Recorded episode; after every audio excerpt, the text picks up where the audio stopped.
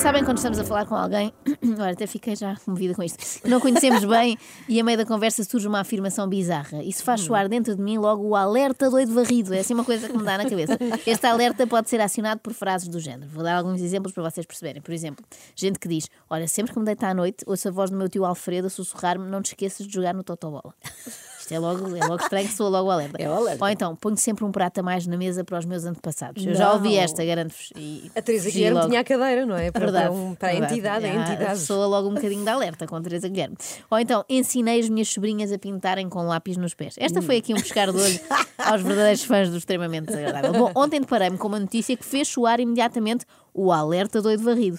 Neste caso, não doido, mas doidos no plural, já que são um par, e é sempre bonito quando se junta a fome com a vontade de comer, ou neste caso, a vontade de não comer nada. Eu passo a explicar: um casal afirma que só come fruta e não lava os dentes. Ah. Uma pessoa fica na dúvida de que é que eles morrerão, não é? Se de cáries, se de desarranjo intestinal. Duas péssimas mortes.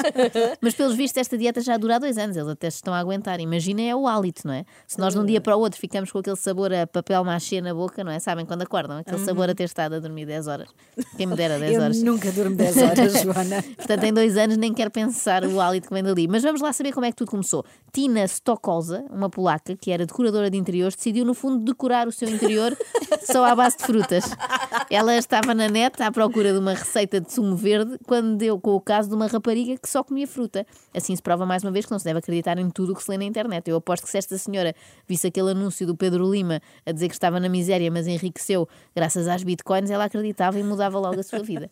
Mais do que acreditar, Tina quis copiar essa estranha forma de vida, como diria a Amália. Vai daí, mudou-se para Bali e tornou-se frugívora. Mas porquê em Bali? Lá está. Que em Bra- há Alerta doido varrido, não é? Podia, comer, podia comer na Polónia, mas cá não há tanta variedade de frutas e pensou, vou-me cansar mais rápido. Mas reparem nas voltas que a vida dá. Um dia estás a procurar receitas de sumo de aipo no Google e no dia seguinte vives numa cabana na Indonésia. Isto nunca me aconteceu. Curioso. Ficar assim tão entusiasmada com uma pesquisa na net. Não sei se já vos aconteceu.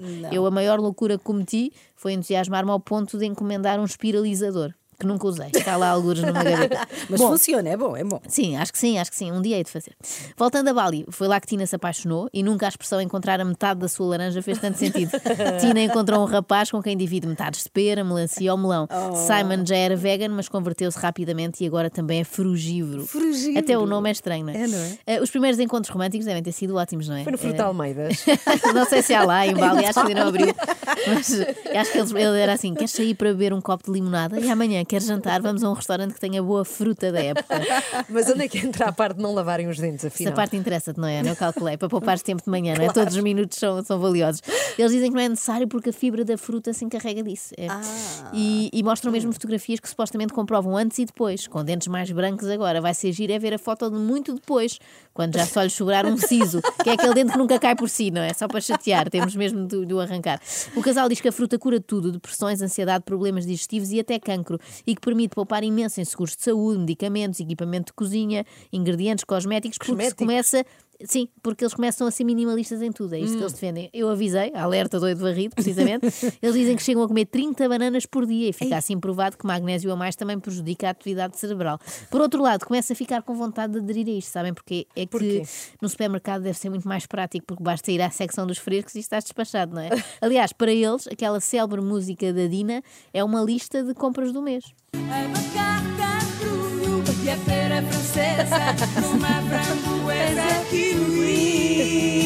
Já vamos ficar com isto na cabeça. Pois vamos. A frugívora Tina, frugívora é ótimo, a frugívora Tina, parece um filme, afirma ao seguinte: quando, ouçam bem isto, quando como fruta normal, sinto-me normal. Agora, quando como fruta espetacular, olho ao espelho e penso: quem é esta pessoa espetacular a olhar de volta para mim? Ah, não! Alerta, Alerta doido! Eu avisei. Acorde com a Joana, a Ana e a Carla. Às três da manhã. Na Renascença.